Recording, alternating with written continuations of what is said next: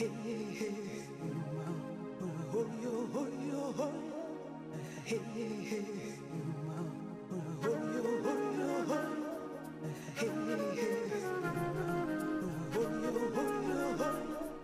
morning.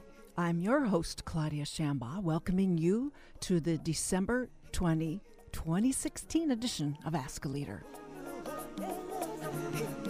My guests today are Jon Dunn, President, CEO of Planned Parenthood of Orange and San Bernardino counties. At all those updates about his organization, how it's maintaining room at the inn. Today, he'll wear both healthcare delivery and political advocacy hats. In the second segment, we'll convene a small salon on science and faith with UCI professor of biological sciences, Francisco Ayala. We'll be right back after a short break.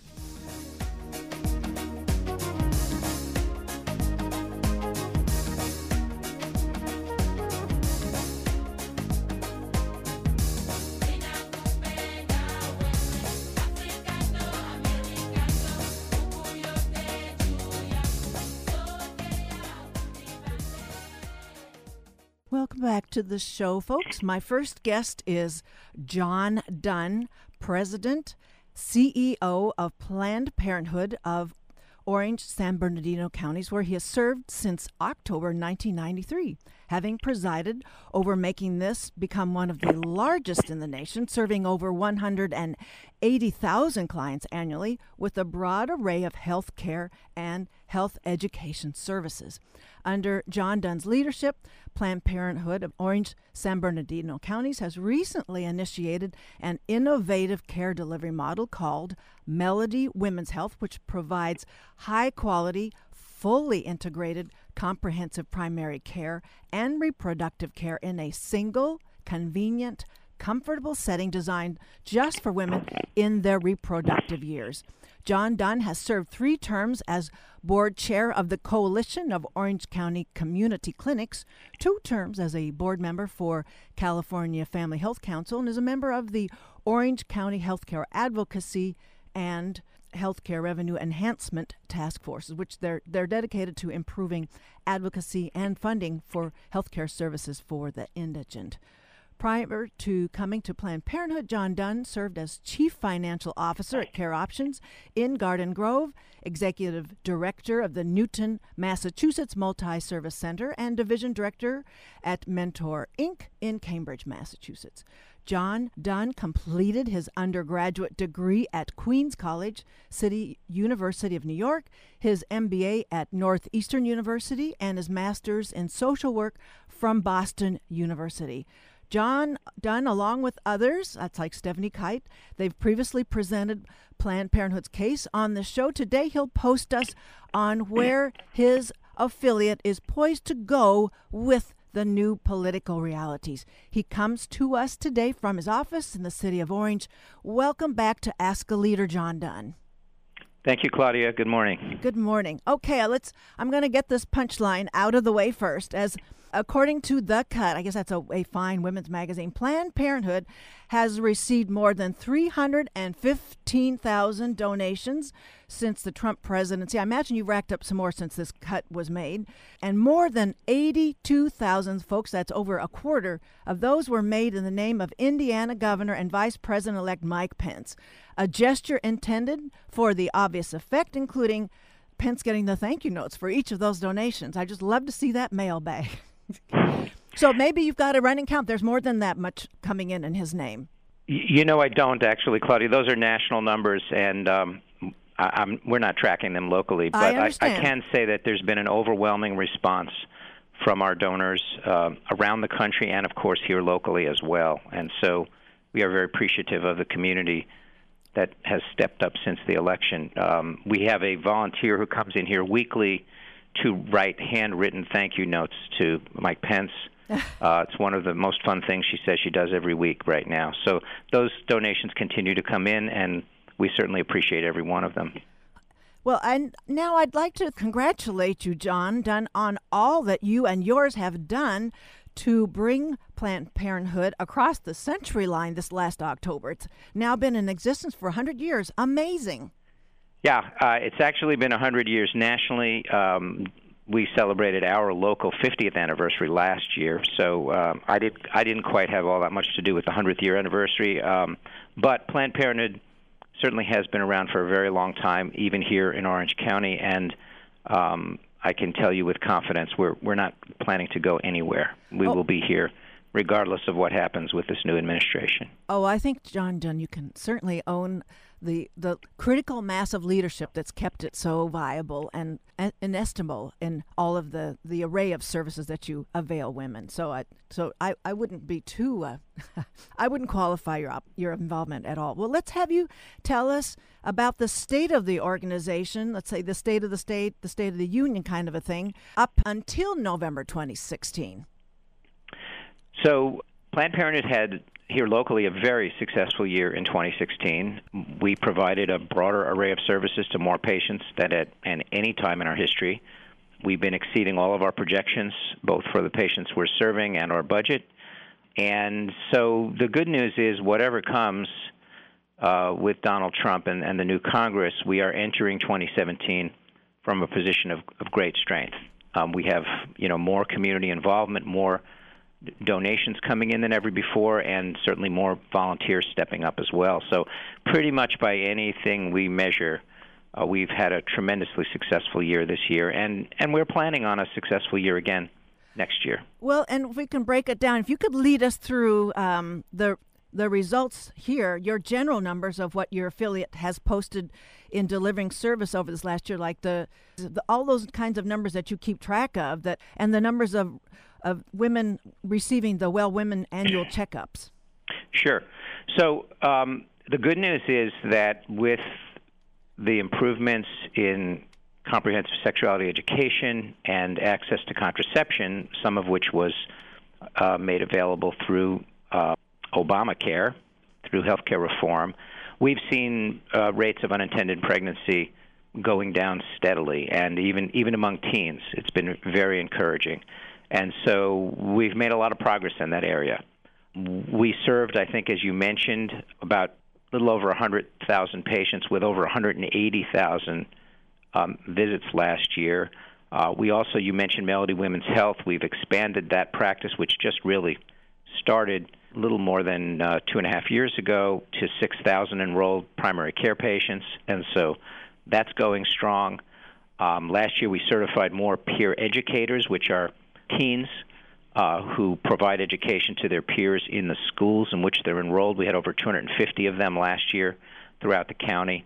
So that's very exciting. That's the biggest number we've ever had. So, again, by pretty much any stat you could measure, uh, we've been really successful. And, and the great news is what that means is that the folks in our community who need our care and, and support are getting it. They're getting access to what they need and our goal is to always do that in a, a high quality way here in Orange and San Bernardino counties.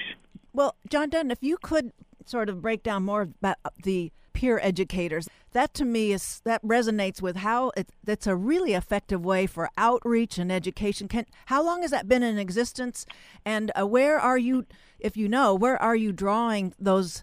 peers from in terms of the uh, the Orange County, San Bernardino County areas, and how well, how do people sign on to do that? Sure. We've been providing a peer education program for over 10 years, and what we do every year at the beginning of the school year is do outreach into the local public schools.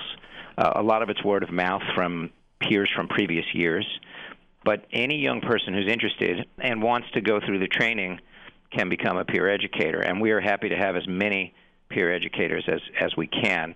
You know, one of the things we've learned through the years is despite the internet, despite all of our efforts with our hotlines, all the ways that young people can get information, they still get an awful lot of information from their peers, and an awful lot of it is still wrong. So our goal with the program is to put uh, at least a couple of educators in virtually every school so that there's someone who actually knows the facts and can provide that to their peers, and also is is really fully cognizant of the services that are available here at Planned Parenthood, so that they can help their friends take advantage of those services if they want to and need them. So uh, any teen who's interested could reach out to our health education department and you know express their interest. There's a quite extensive training involved. They actually become state certified peer reproductive health educators.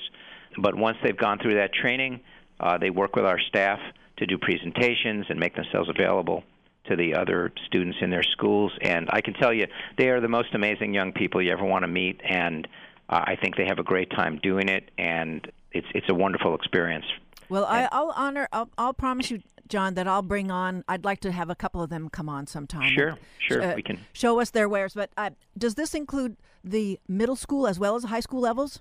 We only have high school peer, educators. Generally, actually, we have juniors and seniors, and, and that's just because we're looking for a level of maturity. Right. Um, these are obviously sensitive subjects. So exactly. But do they go to middle schools? The they, high school they students? don't generally. They're only in their own schools. Um, oh, okay. We are we are working with schools throughout the county now because it, um, it is now the law that all schools, middle and, and high schools, have to provide comprehensive sex education, and so we are probably, well, I, not probably, we are the main resource for the school systems. They're all reaching out to us to understand the law, to understand what they need to do to comply with it, and we're providing that assistance at the middle school level and the high school level to bring all the schools in Orange County into compliance. You notice I hang on to that the middle school because I, I know, like you know, that that intervention is pretty important there with, with sexually transmitted infections and all all kinds of things. So I'm I we'll we'll be looking to how that can be, but but it may be a sort of a, a parental kind of permission piece that might make it a little bit more uh, there might be more barriers to going to that particular level of education so know, and, and parents should know there i mean there is an opt out so if parents yes. are uncomfortable they can opt their student out of it. Right. But if they don't opt out of it, it comprehensive sex education will now be available both at the middle and high school levels Okay, that's good news. For those of you who've just joined us, my guest is Jon Dunn, President and CEO of Planned Parenthood of Orange and San Bernardino counties, posting us on how an organization known well over uh, how it will continue to deliver full complementary productive health care amidst considerable uh, budget upheaval on the national level. We'll, we'll break into some of that now. But so, in fact, what impact has the Affordable Care Act had on your affiliates' healthcare delivery? Well, you mentioned Melody Women's Health, which is our, our comprehensive primary care program. That was our attempt to try to work in this new healthcare environment created by healthcare reform. And so it's actually been great uh, for our patients and our staff. Um, we've expanded the scope of what we do. We, we used to only do reproductive health care. Now we do comprehensive primary care and reproductive health care. And um, so we've brought on primary care physicians and uh, nurse practitioners and physician's assistants who are trained to do that.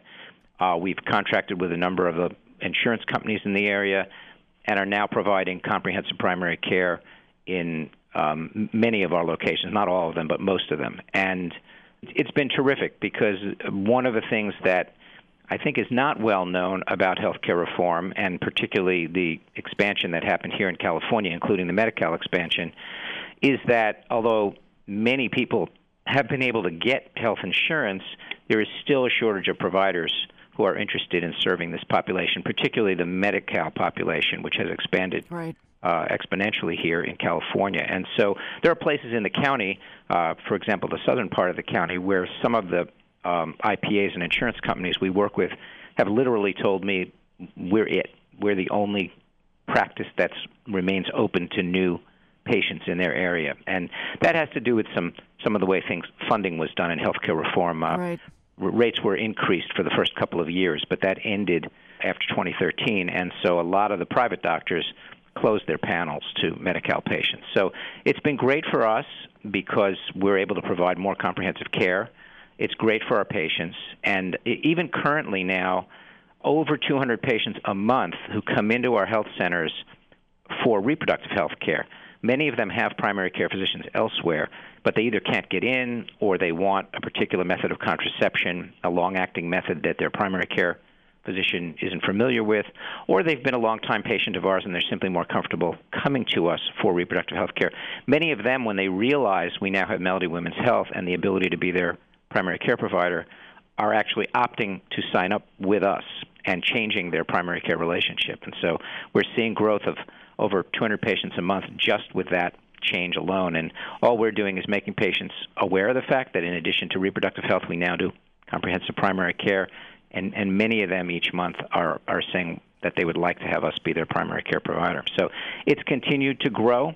As I mentioned earlier, we're up over 6,000 enrolled patients, and it, and it grows every single month. And uh, it's been a really vital, exciting part of what we do here at Planned Parenthood in Orange County. And I guess that message has been very difficult to vie for attention with the much sensationalized kinds of developments. And I, I guess I'll I'll just reverse a few questions here and get into that that you're you know you bring up that setting where women are really well served for so many different preventative kind of healthcare measures here i want to raise then congressman tom price has been nominated to head the health and human services and congressman mick mulvaney is nominated to become director of office of management and budget between those prospective appointments and the leadership and majority in power in both the U.S. Senate and the House of Representatives, what do you envision will be the impact of their collective agendas on Planned Parenthood, both fiscally and operationally? Well, uh, you know, it's a little hard to predict what's going to happen, but I think it is very likely that the Congress will act quickly in the new year to attempt to disqualify us from the federal Medicaid program, which is, of course, Medi-Cal here in California. Right. Um, they have done so already repeatedly. In fact, Tom Price authored the latest attempt, which was just last October. Now, in each of these occasions up till now, President Obama has vetoed any attempt to defund Planned Parenthood. We don't know what Donald Trump will do. He's said varying things about Planned Parenthood uh, over the years, even in the election, he said varying things. But one of those things is that he would defund us. And so we're planning for the worst and assuming that if the Congress acts to defund Planned Parenthood to eliminate our access to the Medi-Cal program, that Donald Trump will not veto that and that will become law. And there are a number of steps that we're planning. Right to react to that, but um, that could happen even as early as late January, early February. Well, Jon, though, how protective a measure is Obama's recent action to bar states from withholding federal funds? That that's the Title X money. Is that that Title X money is not the the Medi-Cal uh, fund source? It's two different funding okay. streams, and although that that act was very welcomed by us and it protects Planned Parenthood from state actions, it does not inoculate us from federal actions. And so, regardless of that recent attempt to secure our funding, if the Congress acts, they could eliminate us from both the Title X family planning program and Medicaid or Medi Cal, uh, and that act would have no impact. It would not protect us. Okay, well, I'm not sure that message has gotten out there. So, to what extent is your affiliate supported generously by well-heeled local donors. Well, uh, we we appreciate every donation that comes in, but the truth of the matter is, it's it only comprises about five percent of our that's it. revenue, and and that's because California has had such an extraordinary Medi-Cal and state family planning program, which is called Family Pact, and so we've had great benefits for low-income folks here in California, and as a result, our affiliate, as well as many of the other affiliates in California, have been able to serve many people and have grown quite large as a result of it. And so, even though our fundraising is up, it, we can't possibly make up the gap if our access to federal funding streams were cut off. So this this is a a, a really a pretty awful scenario. It, it is an awful scenario. However, I would say it, it is likely less awful here in California only because I think that there's a good chance that the state would, would step in and, and support us if, if they had to. I will also say there's a number of steps we plan to take in advance of even that happening. Among others is, is litigation. There have been many attempts to do this similar kind of defunding at the state level, and virtually all of them have been overturned as unconstitutional by the courts. Okay. So we will immediately, we have a, a whole cadre of lawyers uh, at our national office uh, and some pro bono counsel as well, looking at all the potential options and planning to litigate as soon as such a law is passed.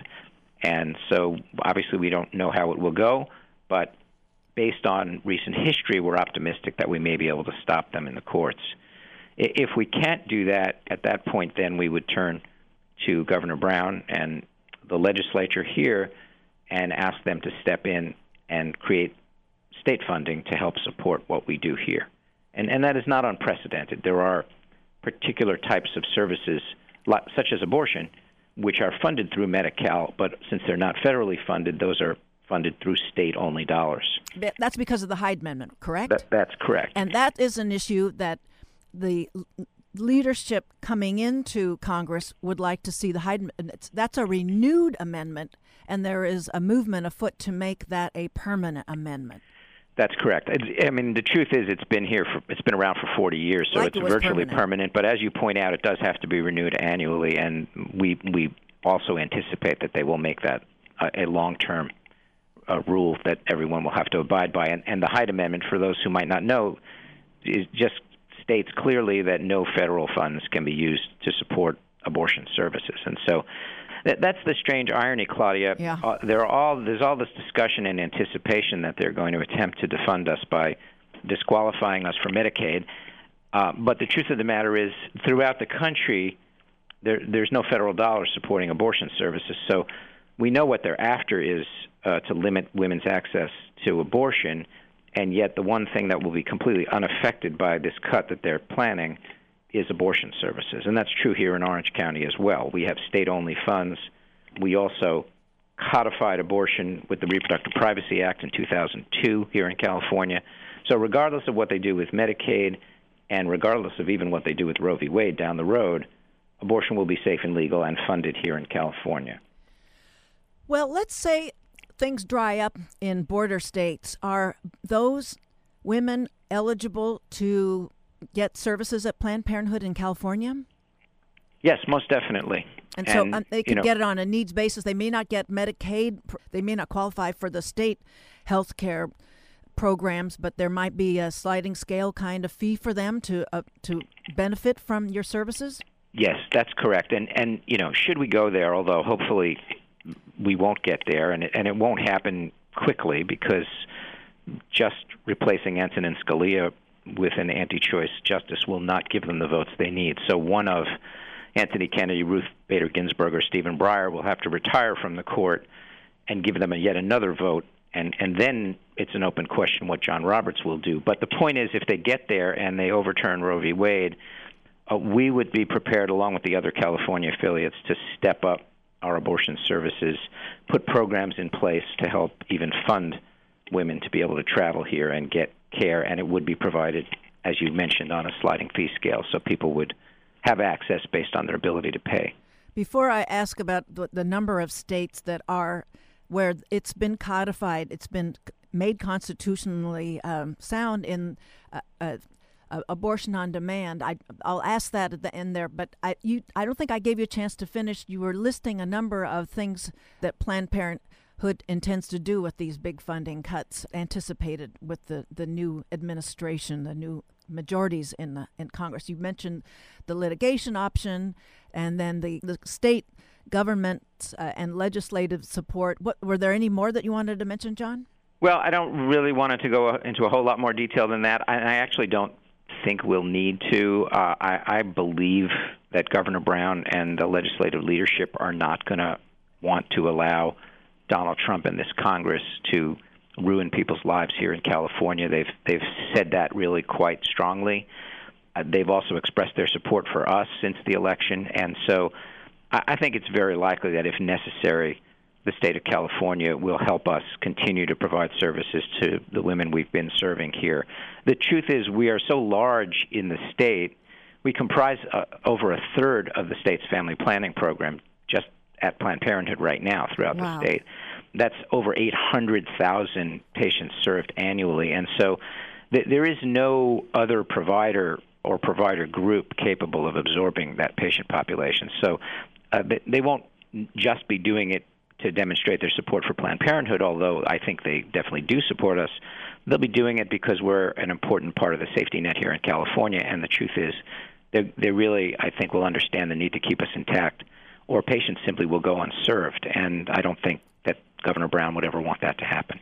Well, I, I know that other states that have constitutionally protected abortion on demand, that they don't have the economy of scale that California has. But I, I don't know off the top of your head, do you have any idea either how many states or uh, which states? I know Washington State. They it was codified before the Roe v. Wade ruling. But do you have an idea how many states are where this would not change? Were there to be a, a Supreme Court decision reversing Roe v. Wade? Well, it's a little unclear uh, which states, but I think the easy way to think about it is that abortion would likely remain legal on the Pacific Coast and in the Northeast.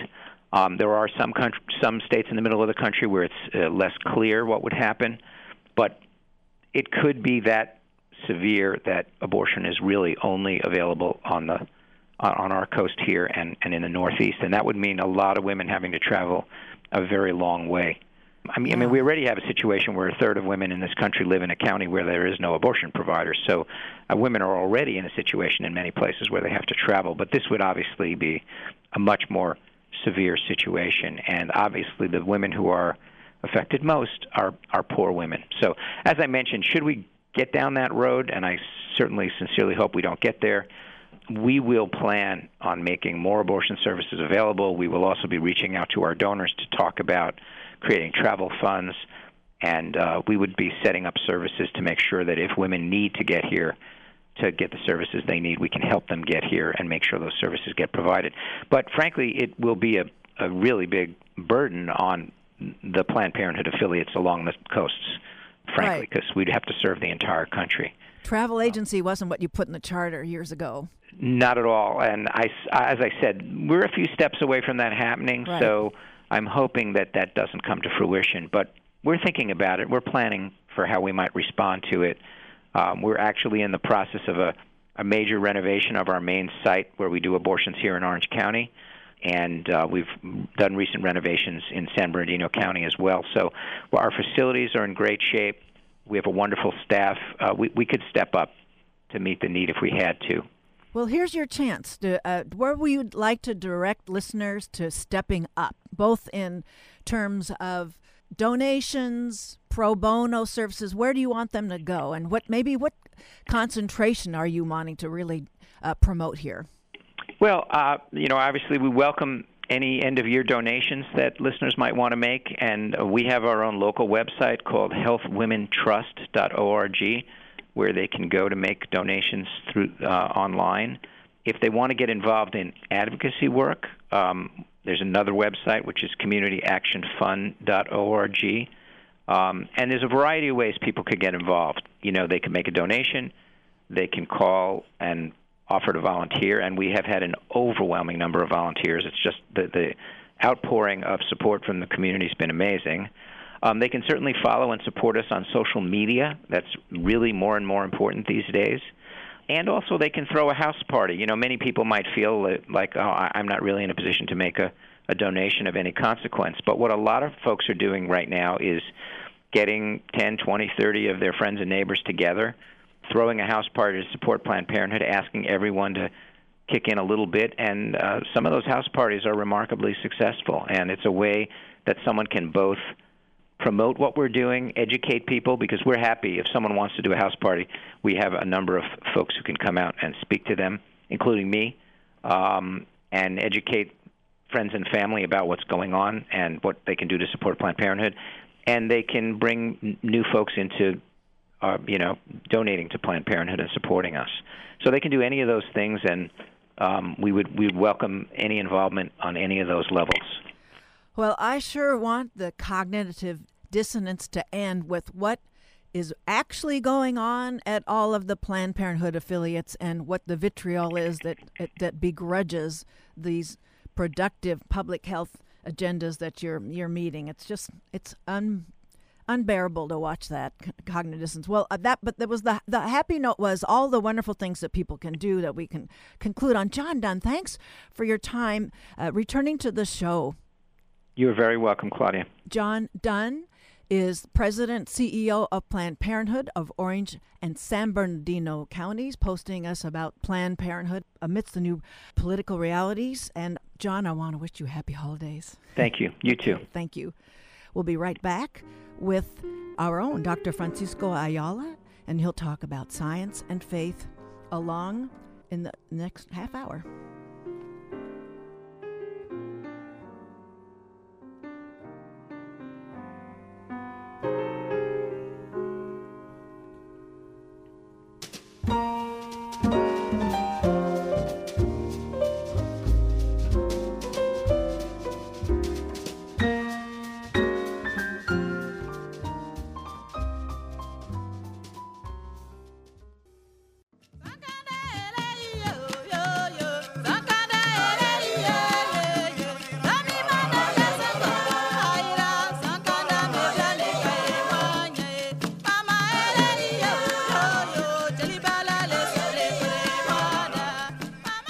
You, everybody, for staying with us. Welcome back to Ask a Leader. My next guest, it's a real honor and a privilege I've been waiting for for quite a long time, is having on my next guest, Dr. Francisco Ayala, professor in evolutionary biology, philosopher, and by far the most dapper commuter between University Hills and UCI campus. Today, he carries essential themes as he reconciles the coexistence of science and faith. Originally raised in Madrid, Spain, he was ordained as a Dominican priest in 1960 but left the priesthood that same year. After graduating from the University of Salamanca, he moved to the U.S. in 61 to study for a PhD at Columbia University. His research most recently focuses on the origin and evolution of introns and on the evolution and functional significance of one, pseudogenes, and two, ectopic expression. His research group is also concerned with gene organization, gene regulation, and the origin, function, and evolution of small RNAs, particularly in parasitic protozoa. Dr. Ayala has published 950 publications and 30 books. He is the Fellow of the Academy of Arts and Sciences, the U.S. National Academy of Sciences, and many more in the U.S. and around the world. He was awarded um, many, many awards, but um, primarily I'm going to mention he was awarded the Templeton Prize in 2010, where he was cited for his, and I quote, his achievements as an evolutionary geneticist and for his opposition to the entanglement of science and religion while also calling mutual respect between the two. End of quote. Dr. Ayala was a chief witness in the creationist trial in Arkansas in 1981 that prevented religion from being taught as science in the classroom. It is in that domain that we shall venture today, an ardent and generous benefactor of the UCI campus, Dr. Ayala has his name affixed to the UCI Science Library and most recently the School of Biological Sciences. The main focus of this interview will be Dr. Ayala's Darwin's Gift to Science and Religion. His most recently, though, book is more expansive and it's entitled Evolution Explanation, Ethics, and Aesthetics Towards a Philosophy of Being. He comes to us today about four doors up the hill from the station. Welcome to Ask a Leader, Dr. Ayala. Good morning, Claudia. It is a pleasure to be talking to you. Kindly thank you. So, I'd like to know briefly what happened in 1960, around that time, that led you away from the clerical path and beckoned you to evolutionary biology. Well, the moving away from the religious path, as you put it, has to do with the fact that gradually over the last few years, particularly the last 1950s and of course the beginning of the 60s, my um, ideas concerning religion and my life as a Dominican priest have gradually changed. So I had discussed them with my superiors, who, however, encouraged me to stay two or three more years uh, until eventually I, I would leave if I didn't change my mind, and I didn't change my mind, so I eventually left the priesthood. So, your book, Darwin's Gift, uh, it's it begs the question about whether we still are training or educating intellectuals with your depth and range. Do you think that the students that are now amidst us that do you think that there are minds that are being trained who could write such a book in the future? Very interesting question.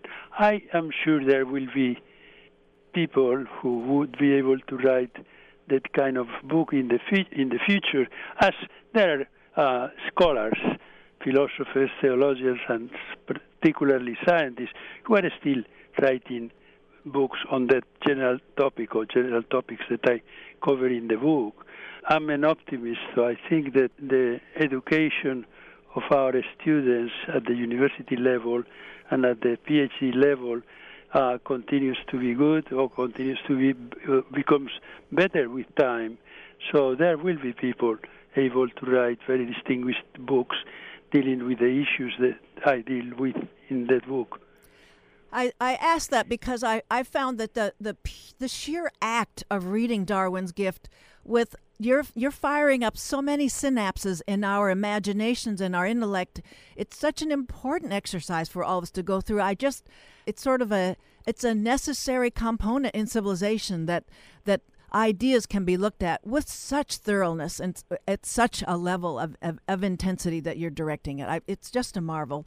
Well, oh, and I did want to find out so, do you know of uh, whether Darwin's Gift is a required reading anywhere on the UCI campus? I don't know, and I don't think so right now, because it was a required reading in at least one class, but actually that has been that book has been replaced by a more recent book that I have just published, which you mentioned yes. in your in the introduction. You know, evolution, explanation, ethics, and aesthetics that covers the same issues by and large, but at a slightly more advanced level. Right. And I think is better for our students. Okay. Well, that's good to have the, more of that available. As far back as the the fourth and fifth century, Saint Augustine pointed out that science and religion are in different realms and do not contradict one another. Here we are, so many centuries later, we're still trying to come to terms with that. Well, so, that's unfortunate, and in my view, it is due mostly uh, to lack of education, both religious and scientific. Uh, religious because when people attack evolution on the grounds of their faith in the truth of the Bible, they forget what St. Augustine said and many other authorities, and in the 20th century, several popes, that the Bible is not a book about religion.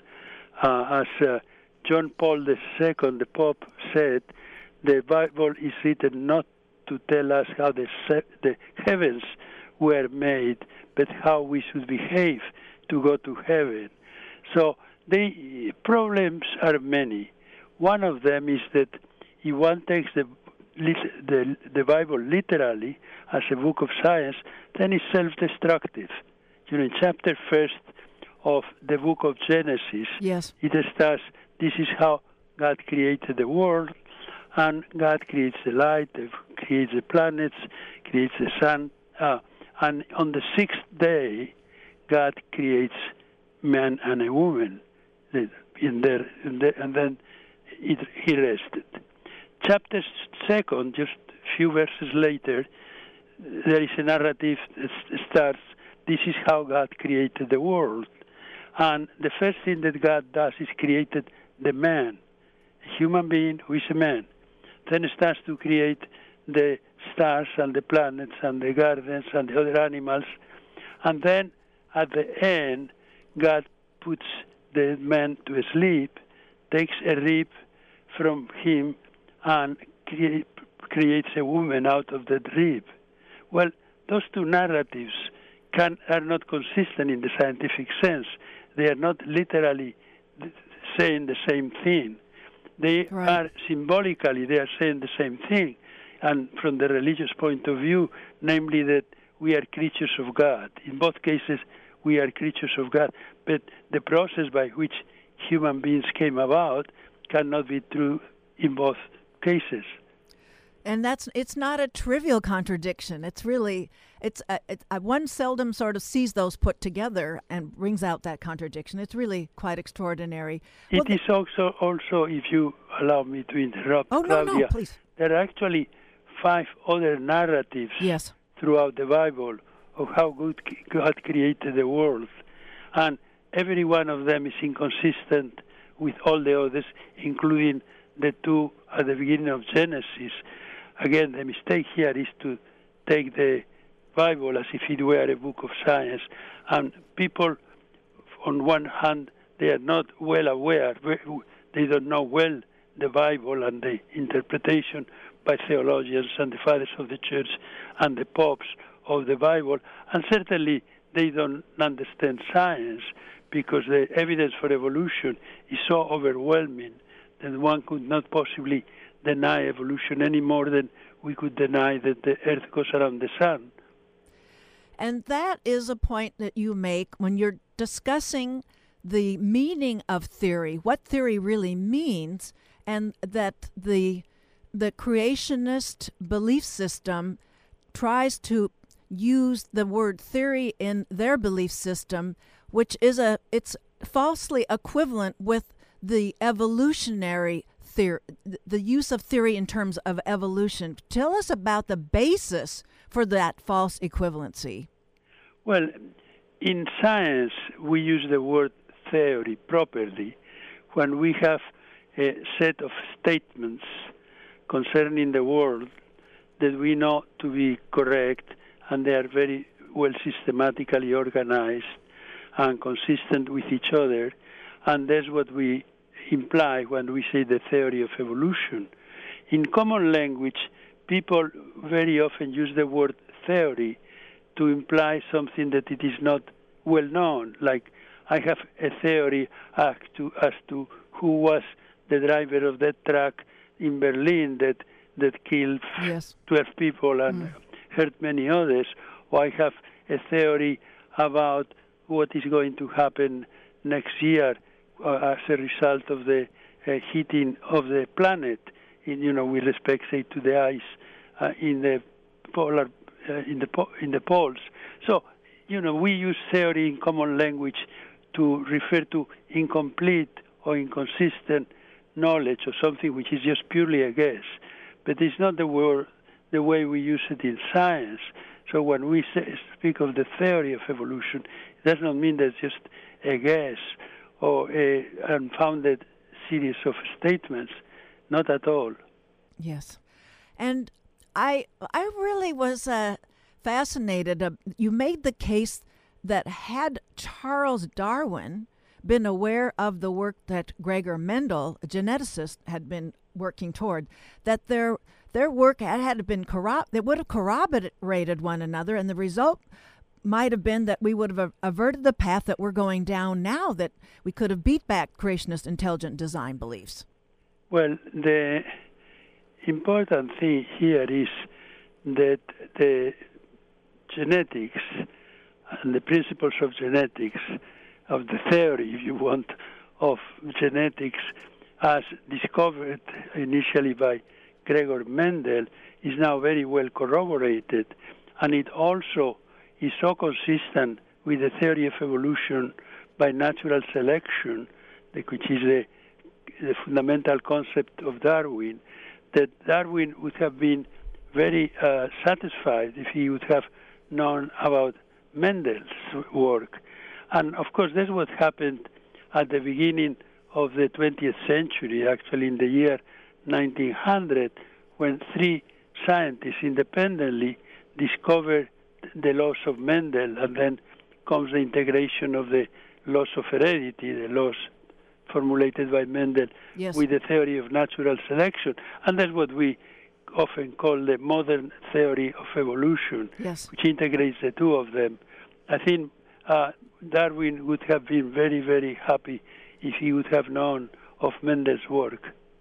And that would have might have made history entirely different. You, yes. you're very you make the, a really interesting case in how that was a matter, maybe a matter of seven years that there would have been an opportunity. And, and you made notes mention of Charles Darwin had like in his uh, his inbox if he had internet then in his inbox when he died were, were was work that Gregor Mendel had sent him so there there was a I guess uh, Mr. Mendel had made an effort to help corroborate what uh, Charles Darwin was working on. For those of you who've just joined us, my guest is Dr. Francisco Ayala, professor of evolutionary biology and philosopher, a major voice on the ethical issues related to the study of human evolution, and a frequent spokesperson in the debate between evolution and creationism. Well, I'd like to have you talk as a as an evolutionary biologist we're talking about there are it's it's that imperfect design, not perfect designer. the imperfect design which can explain what kinds of remnants there are in our bodies that would and and what's what's happening in yeah. this sort of evolutionary uh, sort of engineer like you mentioned engineering starts with raw materials but evolution only modifies what's already there and you've offered some interesting examples in humans yes let me back up a little oh, bit. please. As you know sometime in the 19 very late 70s 1970s the idea of the theory of creationism was introduced and was required to teach to be taught in the schools was introduced in several states. That was eventually shown by the Supreme Court of the United States uh, improper because that was a religious theory and it could not, should not be taught as science in science classes. Then the people who were in favor of cre- what sometimes we call creationism, invented yes. this thing of intelligent design, that everything in the world is designed by an intelligent being, but they would not mention God because the, then it would become a religious theory, and then it would be rejected of the possibility of teaching it in science classes, as it has happened with creationism. Well, so when they speak of intelligent design, this creationism I call it imperfect design or incomplete design because we are very poorly designed in many ways. We have many things well designed. But I will start with what is one of the most shocking yes. uh, problems of design. The, uh, about 20% of all human pregnancies end in spontaneous abortion because the, uh, during the first two months of pregnancy. There's about 20 million to 30 million abortions per year, and that is because a defect in the reproductive system of women when the chromosomes get sorted out in the formation of the ovule of the egg, right. errors happen, and then the child, which, which is which conceived, has these problems and eventually, sometimes very early, right. sometimes after a few weeks, dies because he cannot develop. So we cannot blame God for 20 million abortions per year. Uh, that's a blasphemy. And of course, we have many other uh, defects. You know, as uh, uh you know, we our teeth are a bit too large for the size of uh, of our jaw, so we have to go to the dentist to straighten them up. So why would not have God, if he was the designer of the of humans, designed the, the mouth of human beings better, and then we problem we have problems with uh, almost everything you can think of. The, the you know the spine, the backbone, as you know, is such that very often, particularly late age, we have back problems, and this again because of the effect of the sign, because our backbone was originally functioning as a walking mostly in a horizontal position before our ancestors became uh, uh, bipedal. That right. is, started to have a, a erect posture one day most of the time, which started to happen about six million years ago or so. So the the backbone has evolved, has changed, but it still is imperfect. And you know that there are many other things that I mentioned yes. in my book that are badly designed. They blame God for being a very, very bad engineer because they don't mention God. They call refer to as the intelligent designer, but what they have in mind, of course, is is God, and it is not intelligent design; it's imperfect design. And I want to uh, really highly recommend the read of Dr. Ayala's Darwin's Gift to Science and Religion, and he explains in not in just this case, uh, not only in uh, why the jaw it, bone it has evolved to this extent, and and the others. He explains all that, and they're just such beautifully crafted expressions and explanations, and it's a it's a renaissance pleasure, and I hope that folks can find their buy their copy of this or find the, the, it's just out it's i think it has a publishing date of 2017 but evolution explanation ethic and aesthetics toward a philosophy of being. Dr ayala i wish we had more time. There is so much and that you have given to science and science and faith and faith this is hardly doing any justice, not even a, a, a, hundredth of, of what your contributions have been over time. And I, I, I just want to tell you what a pleasure, what an honor it's been. Thanks so very much for being my guest today. Thank you very much, Claudia. It has been a pleasure speaking with you and responding to your very intelligent questions. Thank you. You are a gracious and a remarkable man. Thank you very much. And Dr. Ayala, I'm wishing you a very, very happy holiday. Happy holidays to you also, Claudia. Thank you so much. Next week, we'll hear from Emily Mahon to present all those delectable possibilities that await us at the Bowers over the holidays and into the new year. Talk to you next week. Thank you for listening. Happy holidays, everyone. All generations praise continually. Your son shall be Emmanuel, by seers foretold, most highly.